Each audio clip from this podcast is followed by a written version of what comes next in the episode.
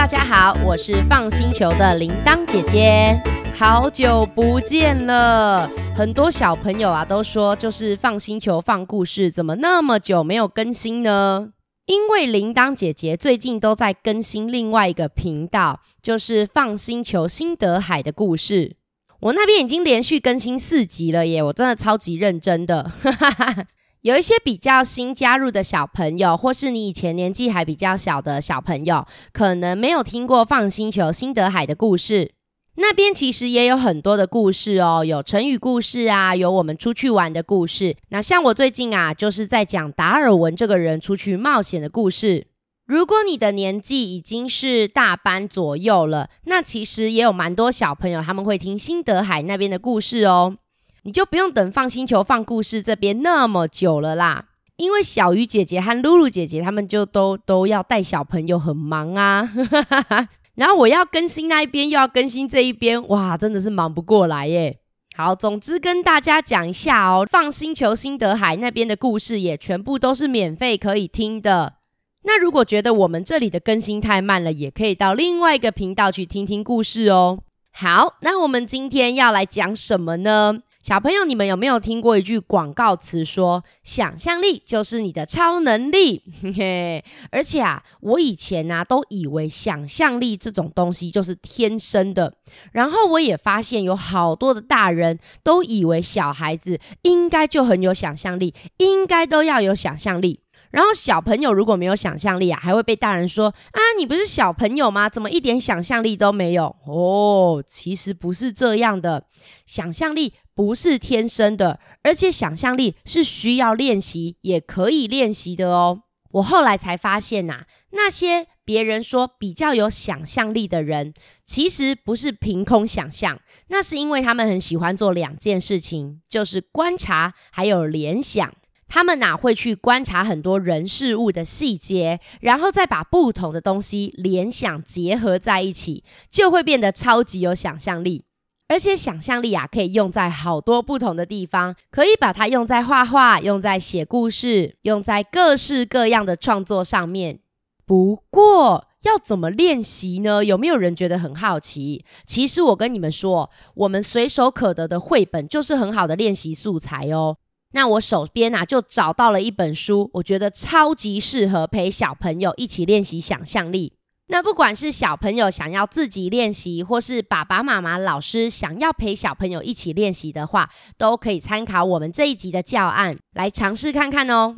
好，我找到的这本书啊，它是日文的书，因为是日文的书，我发音可能不是很标准，而且我也没有办法念得很快。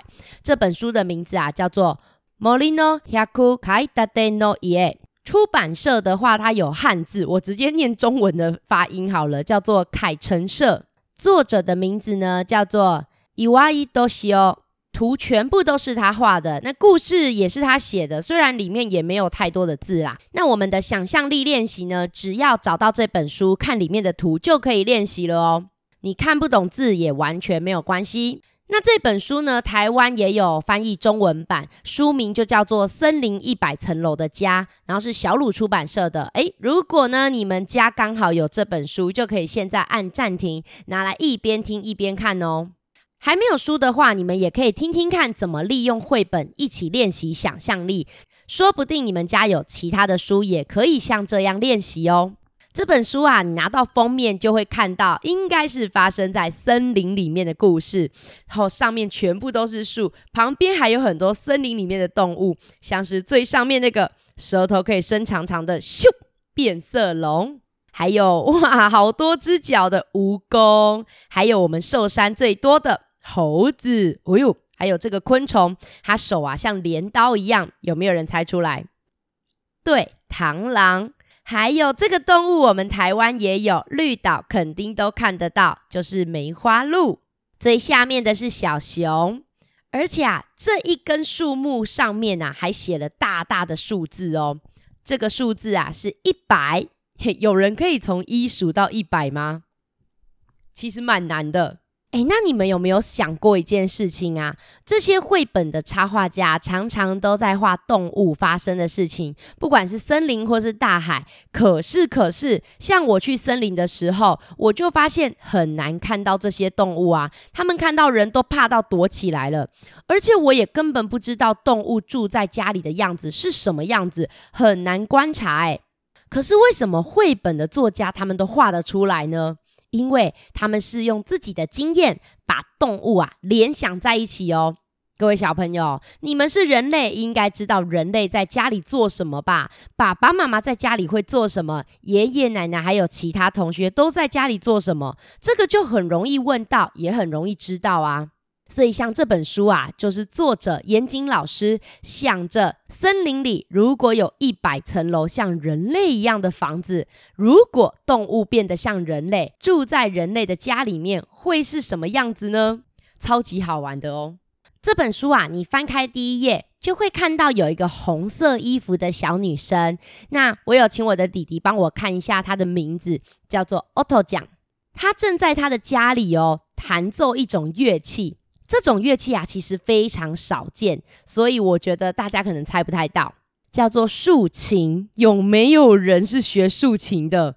我目前还没有遇过有学竖琴的朋友诶。如果你有学，拜托跟我讲，我好想看看别人弹竖琴的样子。但是啊，他弹着弹着，突然表情变得有点惊讶，他在看什么地方呢？哦，等等，原来是他门口那个送信进来的地方。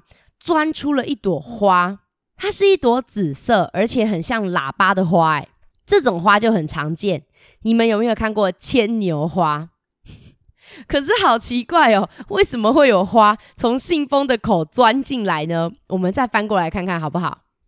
哦，等一下，我觉得这个花很奇妙哦。因为 Otto 讲啊，他靠近这个花朵的时候，不是用鼻子去闻，他是把耳朵放到花朵的旁边。诶，等等，鼻子是拿来闻气味的，那耳朵是拿来做什么的呢？对，听声音。所以代表这个花，它会发出什么？对，它会发出声音。诶。而且花不是只有一朵，是一朵一朵，好像在排队一样，慢慢的从森林里面长进去。，Otto 讲一定是想说，嘿，这朵花里面怎么有这么好听的声音啊？咦，那这朵也有吗？那这朵也有吗？还是我跟着这些花走进森林里面，说不定里面会有更好听的声音。嘿嘿，我太喜欢音乐了啦，我一定要进去听听看。对呀，Otto 讲自己是在学竖琴的，他一定很喜欢音乐，对吧？我们一起翻过来，跟着 Otto 讲，走进森林里面，看看有什么东西。啊！小朋友，你们翻过来了吗？Otto 讲看到一棵好高、好高、好高的树，而且这个树很特别哦，它上面有一个一个像窗户一样的洞。最下面还有一个圆圆的门口，而且你们知道信箱是什么吗？信箱是用蜂窝做的，诶，蜂窝上面挖一个洞。如果是你们，你们想不想进去看看房子里面住着谁啊？我也超想的啊，嗯，但是啊，要进去别人家一定要记得有礼貌哦。Otto 讲啊，非常的有礼貌，他就这样子，叩叩叩，请请问有人在吗？里面真的就有声音告诉他说：“请进啊！”太好了，太好了！我们翻过来看看里面长什么样子吧，好不好？哇，小朋友翻过来以后，我看到房子里面有好多层楼哦，而且每一层楼旁边都有编号。你们可以来数数看哦，我陪你们数这一层楼好不好？后面我就不会再陪你们数了，因为太多层楼了。我看到封面就知道有一百层楼啦，怎么可能数完啊？你们可以自己慢慢练习哦。好，我来数数看哈，一、二、三、四、五、六、七、八、九、十。这一面翻过来就有十层楼诶，而且我还发现这十层楼住着同一种动物。你们有看到是什么动物吗？那如果没有书的话，我让你猜猜看哦，是那种长大大的、毛茸茸的、很喜欢吃蜂蜜的动物。没错，就是小熊。而且我发现一楼就放了一种乐器，还有很多不同款式的同一种乐器。这种乐器呀、可以用棒子敲打，也可以用手去拍打，会发出嘣嘣嘣嘣嘣嘣嘣嘣嘣嘣嘣嘣。有没有人猜到这是什么乐器？对，这是鼓。所以看来小熊他们很喜欢打鼓吗？Otto 讲走到二楼以后，就发现有一只小熊很辛苦的一直转转转。哎，这个这个机关我看过，我以前买的音乐盒，还有我去那个北海道的音乐盒馆，我就有看到都是这种机关哎。所以这是一个超大型的音乐盒吗？三楼的熊啊，有些是拿锤子跟凿子，再把鼓的形状做出来。旁边呢、还有其他的熊在量尺寸。所以三楼是制作鼓的地方。四五楼呢是相同功能的，就是每天要把自己身体牙齿洗干净的地方。哼哼，没错，就是浴室和厕所。六楼、七楼就是要让我们每天吃饱的地方。哦，六楼有一个熊妈妈在哭，诶，等一下。切什么蔬菜会哭？你们知道吗？如果不知道的话，可以去问你们的爸爸妈妈哦。我看到七楼有一只熊妈妈和熊爸爸、熊宝宝在吃饭，可是熊妈妈的表情有一点担心的看着熊宝宝。你们觉得是为什么呢？这一点我还没有想到答案。如果有人知道的话，可以跟我说哦。八楼就是铃铛姐姐很需要的地方，有哑铃，有跳绳，哈哈哈。是要做运动训练的，而且她还放了两张鼓。诶，我跟你们说，打鼓也是一种训练哦，打鼓也很累的。九楼都没有熊，但是有三张床，一张大床，一张中床，一张小床。你们觉得是哪三只熊的房间呢？十楼的话，小朋友应该会很喜欢，因为有好多好多的书哦。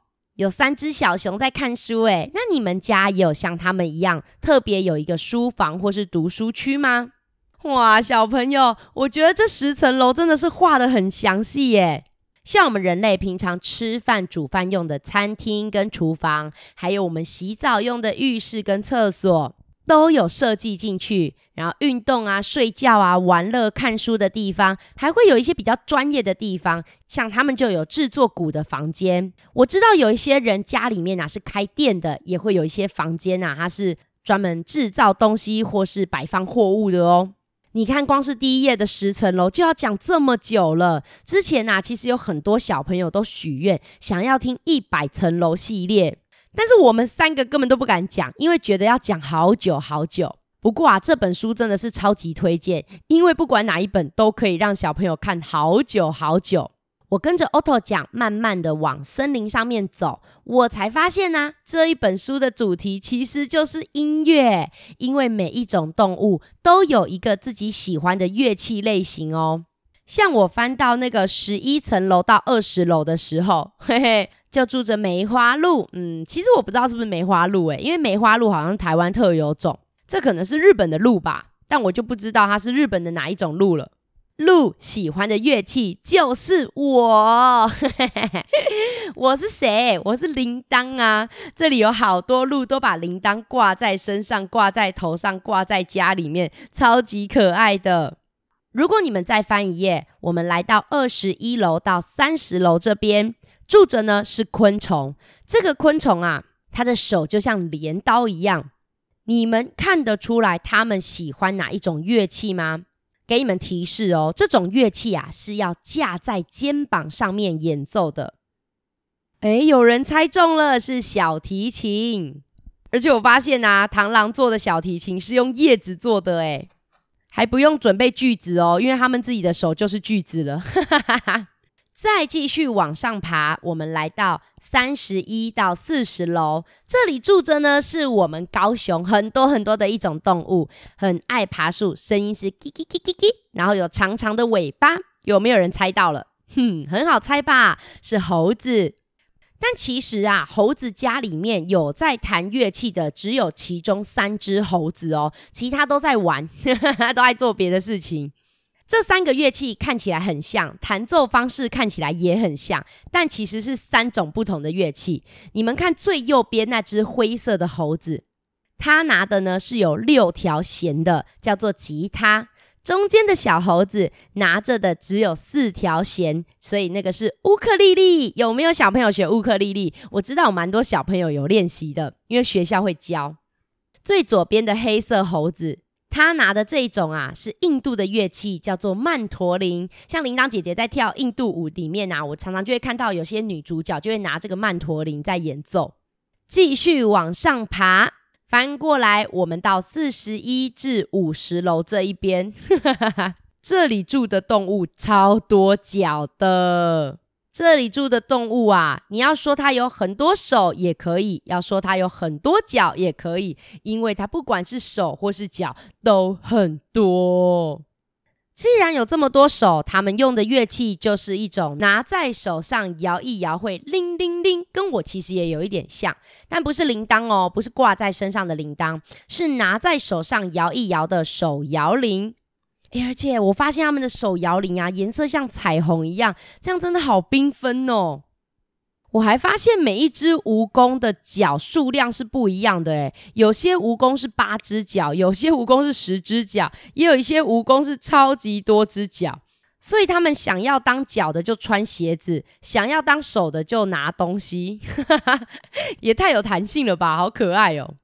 好，我们继续翻页，来到五十一至六十楼这一边，这个动物啊，我之前还蛮想养的，就是小小的。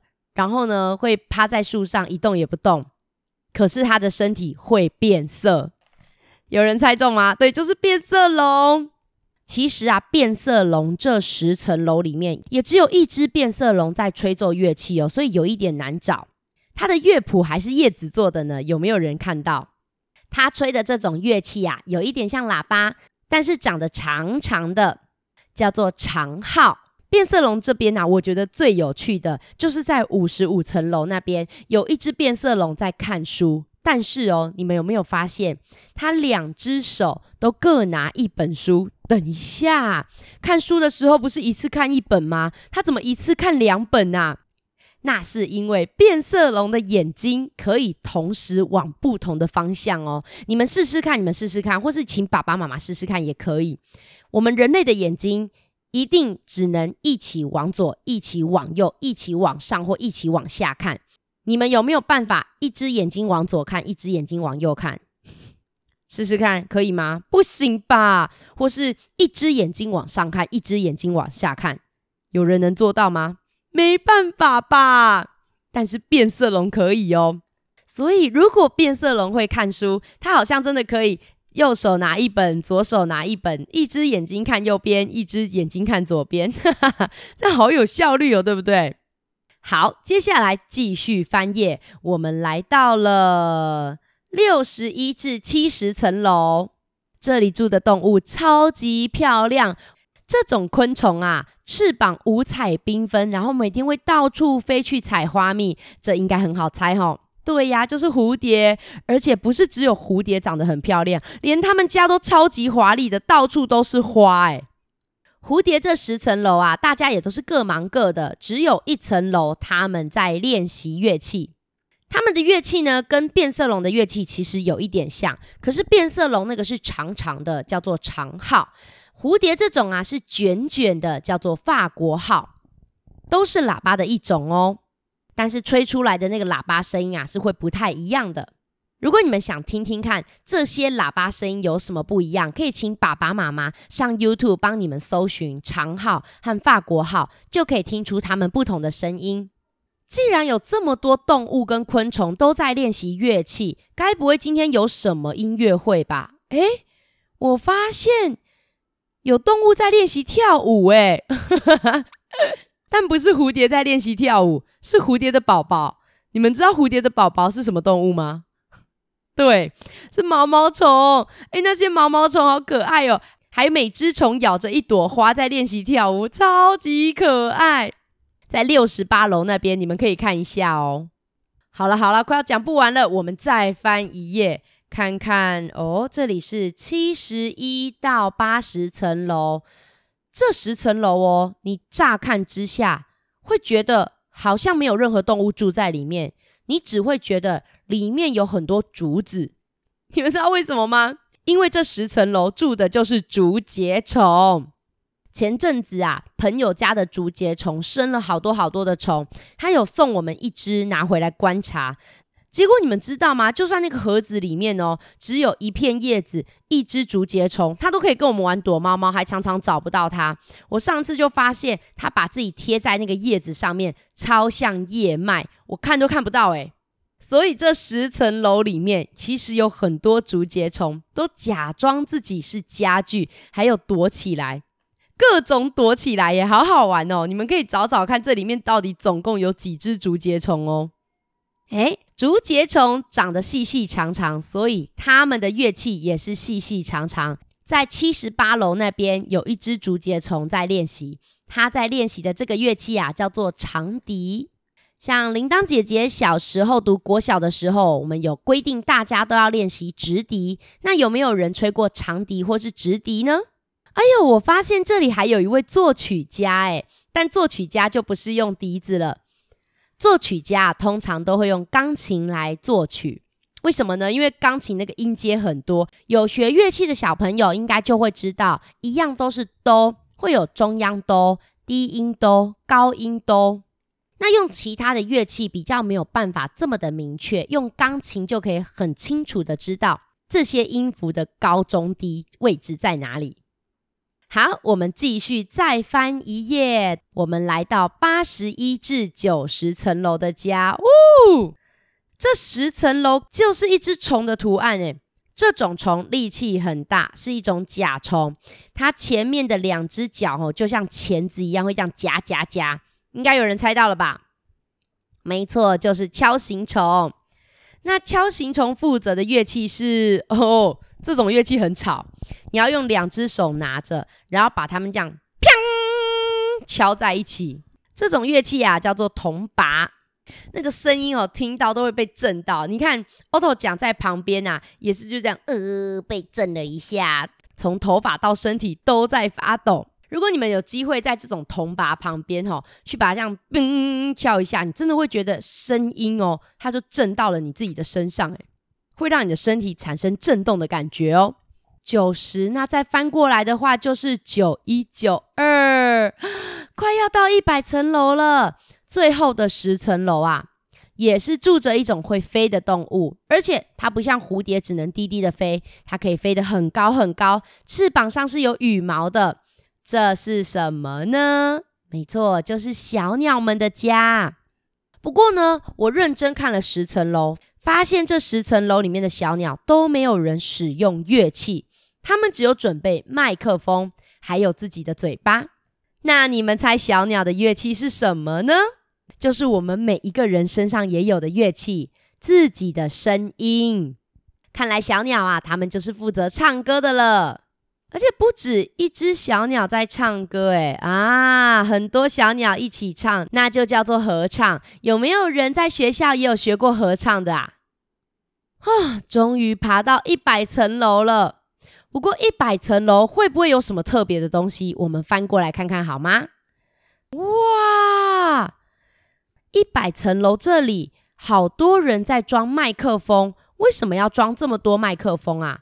而且一层一层的架子，感觉等一下会有很多动物过来哦。在一百层楼这里啊，有一只超级大、水蓝色、羽毛很漂亮的小鸟，诶，它还跟 Otto 讲很有礼貌的握握手。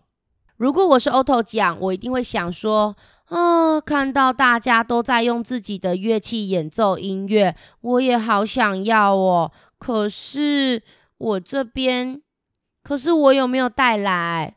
没有啊，哎，小朋友，你们还记得 Otto 讲喜欢的乐器，有在练习的乐器是什么吗？我记得的真的很厉害哦，是竖琴。嗯，没有带来，可是我也好想跟大家一起演奏。但是我已经到一百层楼了，如果我现在要去拿，我还要再爬一百层楼下去，再爬一百层楼上来，哦，也太累了吧。没想到啊，这只蓝色的小鸟却告诉他说：“竖琴，嗯，不用不用，你不用回去拿，我们马上帮你做一个。哈，要怎么马上帮他做？啊，要坐在什么地方呢？我们翻过来看看好不好？哇！你们有没有看到竖琴坐在什么地方？对，就是坐在最上面的地方。最上面刚好有一个弯曲的树枝，他们在弯曲的树枝上面啊，绑了一条一条的弦，就变成了一个超级巨大的竖琴。晚上到了，所有住在下层会使用乐器的动物，通通都上来，就好像交响乐团一样，诶，聚集在一起一起演奏，还有伴舞，好可爱哟！还有人打光，好可爱哟！其他啊不住在这一百层楼的动物也都来欣赏音乐了。你看，像小松鼠啊、青蛙，它们就是从别的地方来的。音乐会听完以后，已经好晚好晚了。那小英是要一层一层楼的慢慢爬下去吗？哎，我也不知道哎。我们翻过来看看小英怎么回家的，好不好？怎么这么好？我也好想这样回家哦。哎，小英是怎么回家的？就让你们自己去看看吧。小朋友，像这样子的书啊，很多人都会说：哇，这个作者好有想象力哦。不知道是怎么想出来的？诶，你们有没有发现，他其实不是乱想，也不是随便就想出来的。这个作者啊，其实要去知道很多事，了解很多事，才可以增加自己的想象力哦。例如，他要不要先认识这十种动物的习性，对他们有一点了解呢？他必须要知道竹节虫喜欢躲猫猫，他也要知道锹形虫力气很大。而且他要不要去看过很多不同的植物、不同的房子，还要知道房子里面有哪些功能、哪些设施，还要接触很多不同的乐器，知道这些乐器演奏起来是怎么样子的声音，跟哪一种动物可以合在一起比较适合。所以你们看，想象力真的不是乱想的，它是要靠观察，要去知道很多事情以后，再把这些事情联想在一起。就会变成很有趣的想象力哦。好，一百层楼的家这一系列的书啊，我们是不可能念完的啦，因为这细节实在太多了。如果你们今天是睡觉前听，我觉得念完这本书啊，都已经早上天亮了。所以我决定啊，我要来出题目。你们呢，如果有这本书，可以去找找看，我出的这些题目是在哪一层楼？你们找到了就去跟爸爸妈妈说啊，当然要跟我说也可以，甚至你们还可以拿去考爸爸妈妈，或是自己出题目，这都很好玩哦。第一题，你们有没有玩过公园有一种立体的格子攀爬架？就是它一格一格的，你可以往里面爬、往上爬、往旁边爬。请问在哪一个动物家里面有这个东西呢？它是在几楼？还有还有，有一个动物，他们在进行比赛吃瓢虫，又是在哪一层楼呢？第三题，这层楼有一点可怕，因为啊。他看起来在做毒药，呃，整个层、整个那个房间里面都黑漆漆的哦。这是在哪一层楼呢？第四题，这个动物啊，他们在展现不看、不听、不说，用动作来表示哦。这又是在哪一层楼呢？第五题是铃铛最多的一层楼，还刚好是我出生的日期哦。我觉得真是太巧了，好可爱哟！第六题，嘿嘿，这一层楼啊，我发现有一个宝宝坐在婴儿座椅上，还转头不吃饭呢。这应该是亲子餐厅吧？因为旁边还有一个妈妈推婴儿车进来。这是哪一层楼呢？第七题，哎呀，第七题这一层楼的动物爸爸跟动物妈妈好辛苦，一次要照顾五个宝宝，而且他们都饿到一直哭一直哭，还有两个快要生出来了，这是在哪一层楼啊？第八题呢？你们再帮我找找看，哪一个动物生了最多的宝宝？目前我数已经生出十三只了，卵鞘里面呢、啊、还继续有宝宝在出生哦，是哪个动物？又在哪一层楼呢？第九题哦，有一层楼正在举办相扑比赛，很精彩，很激烈哦。哪一层楼在举办相扑比赛呢？那第十题，你们自己来出题吧。嘿嘿，铃铛姐姐呢，会把这九题的答案都贴在我们粉丝专业的贴文之中，我也会把连接放在文字说明栏。那如果你真的找不到，也可以偷偷去对答案哦。那、啊、如果想要出第十题给我找的，也可以在粉丝专业的贴文留言。那如果你有找到，也可以留言告诉我发生在第几楼哦。你们看，我光是这样很快速的念完，都已经花这么久时间了。你知道我要念这本书之前啊，小鱼姐姐说：“哇，你好有勇气哦，没有人敢碰一百层楼系列啊。”好，那接下来铃铛姐姐要来念评论区的留言喽。因为我们太久没有更新了，所以评论区的留言很多，然后还有很多是从 FB 啊、粉丝专业啊，或是 First Story 那边的留言来的。铃铛姐姐今天只会念部分，像 Apple Podcast 那边六月的，我们就会等下次。然后呢，很多人会跟我们许愿说想要听什么绘本，这个我就不会特别念出来了。好，我都有记下来，而且目前你们许愿的我已经多到讲不完了啦。但如果你们有问问题的话，我都会回复哦。那还有很多小朋友有请我们念生日祝福，但不好意思，我们看到的时候，通常你们生日都已经过了，不好意思。但我还是会给你们祝福的，因为我觉得并不是只有生日当天要快乐，我们应该天天都要快乐开心哦。首先，第一个是住在美国加州的龙宇，哇，妈妈说你已经可以倒背如流，而且都会跟着我们的指令做动作，哈哈哈哈。听说啊，刚满六岁的你中文变得很好，而且还会用成语耶，好厉害哟！那我们介绍了很多台湾好玩的地方，像蓝屿呀、柴山呐，所以听说你暑假也想回来这些地方玩，哇，太棒了，太棒了！台湾真的很好玩哦。再来是七岁的小雨，也是五月二十四号生日已过了，但是还是祝你很开心。下一个是梦梦跟允云，喜欢野猫军团跟包姆凯罗天空之旅，谢谢你。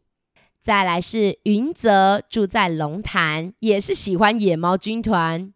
下一个是 AB 还有 Blair，我应该没有念错吧？你们是读幼稚园中班跟小班，睡觉前都会听故事。天哪！你们睡觉前听故事，这样睡得着吗？不过妈妈说啊，你们会把念过的故事再去学校分享给老师听，真的很棒诶。还有晨晨、伟伟有来参加都会公园的野餐故事会，嘿嘿，谢谢你们玩得很开心。接下来这个是快要六岁的 C 面包，呵呵，都是在车上和妹妹一起听，要送我一万千一百个爱心，谢谢你，我收到了。下一个是少成，少成想跟我说新鞋子跑超快，而且他玩具车的容量很大。还有你中班的时候可以开始使用零用钱了，哇！要使用零用钱也是有很多东西要学习的，加油哦！还有住在日本的优琪，喜欢听我说故事，想送我一千个爱心，谢谢你！希望你回来台湾的时候可以来找我们听故事哦。接下来是住在台南的德德，请爸爸帮你留言，谢谢你，我收到了，我也爱你哦。下一个是以恩，也是说很爱铃铛姐姐，送我一百颗星，谢谢你。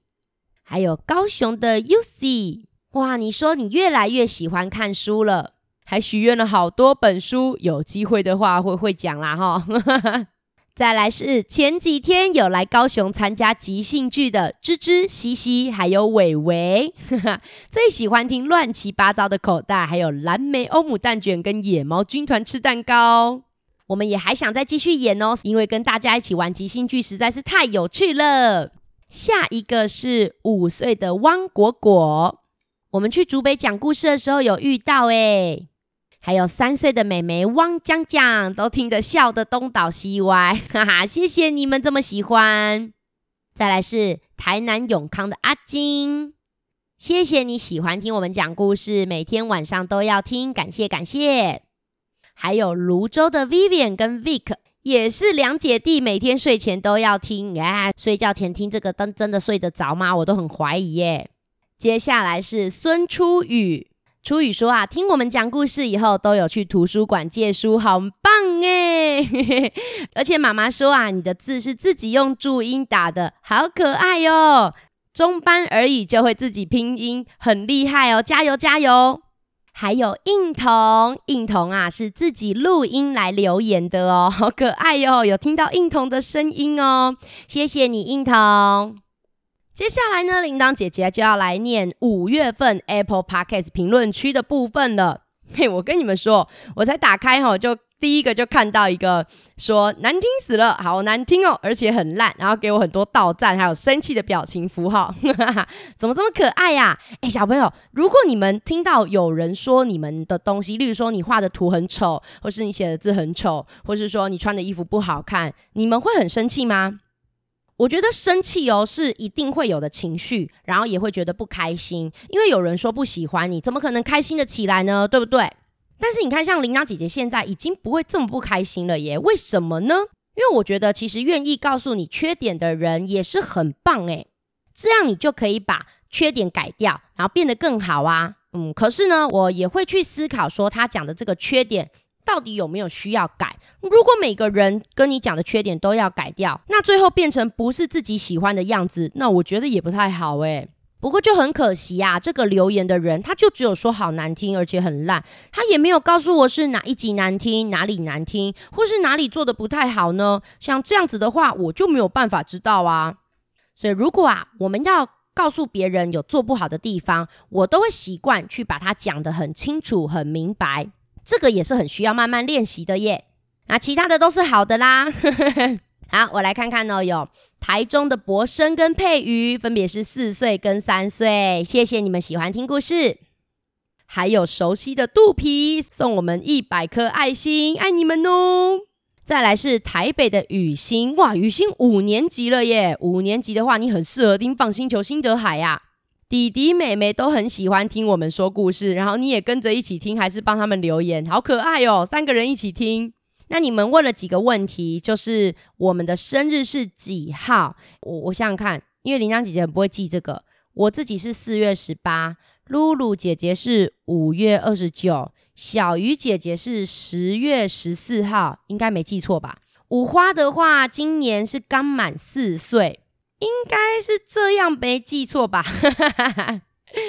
好，哇，这个我念不出名字。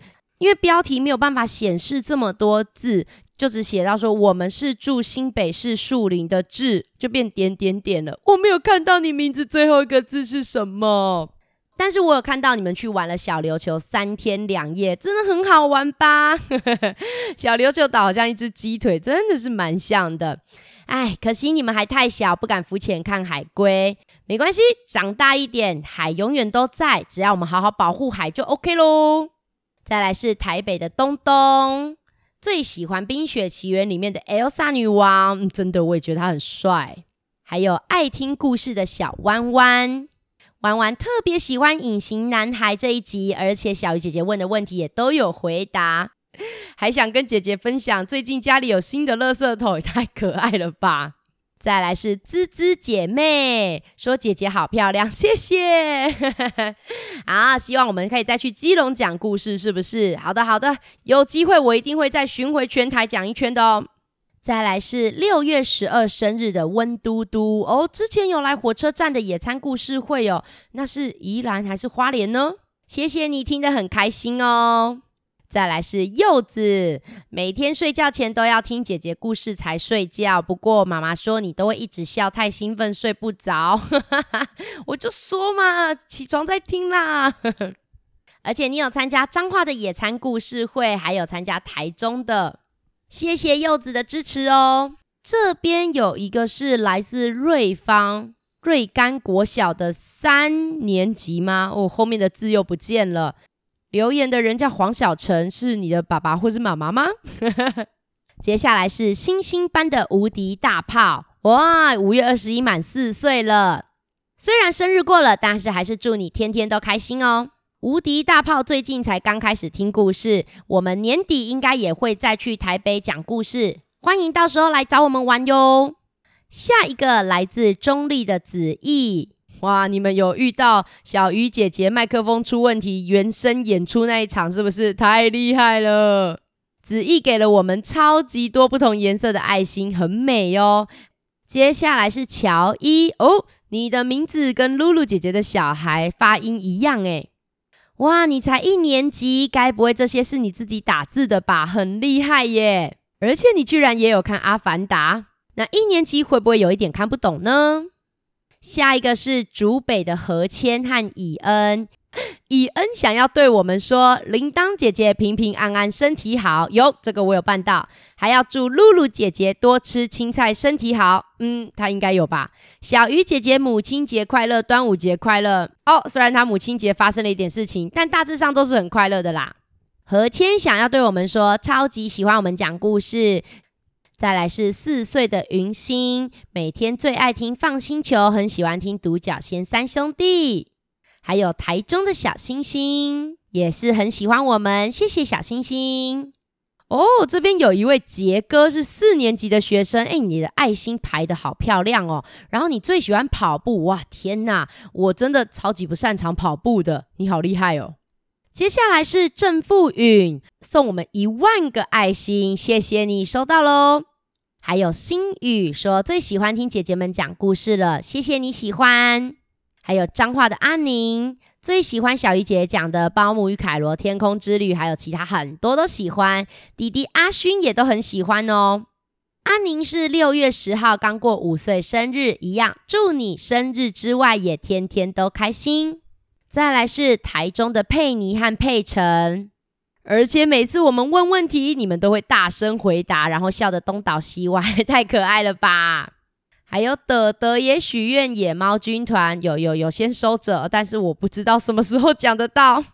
接下来是四岁的小银河 Vic，每天都利用一个多小时的通勤时间听姐姐们说故事。哇，你的学校真的很远呢！还好我们讲的故事都很长，就算塞车也不怕。诶，你的奶奶也住在高雄啊，欢迎暑假的时候来找我们一起玩哟。还有这个是小回草吗？嘿嘿，说放星球是你心目中的第一名，谢谢你。下一个是一环，哇，你这个字好特别，我还去查了一下。你们会来野餐故事会是吗？还用了一大堆食物的 emoji，也太可爱了吧。接下来是阿碰碰，你的留言很可爱，直接说你们好，拜拜，我爱你们哦。还有台中的张元浩。啊，有放注音实在太好了，不然这个字我也会去查一下。你也喜欢《西游记》呀？嗯，如果我要讲《西游记》的话，我应该是会放在放星球心得海吧。再来是雨读，还有哥哥叫晴根。哇，你们两个的名字都好好听哦，而且都跟天气有关诶。你最喜欢金花生那一集，还喜欢跟小鱼姐姐一起唱歌，太可爱了吧！再来是高雄的张恒瑞小朋友。给我们一百颗星，感谢。下一个是乔治、阿贤和小咪，故事好听，好听，好好听，谢谢你。最后一个是红班的佳云，最喜欢我们，而且每天睡觉前一样都要放星球才会睡觉，最喜欢打气周的故事。虽然问了很多次，但是我还是很好奇，听放星球的故事怎么睡得着啊？好啦，终于念完了。为什么这么久没有更新，或是我们更新的这么慢呢？因为姐姐们其实也跟你们一样，都很喜欢出去玩呐、而且像我们并不是只喜欢在网络上跟大家互动，我们也很喜欢办实体活动，所以我们是会走出去讲故事。然后前阵子还在忙即兴剧，那因为要出去外面要花比较多时间，所以更新的速度真的就会比较慢。那一样提醒大家啊，铃铛姐姐有另外一个节目叫做《放星球心得海》，那边的故事虽然比较难一点点，但是很精彩哟。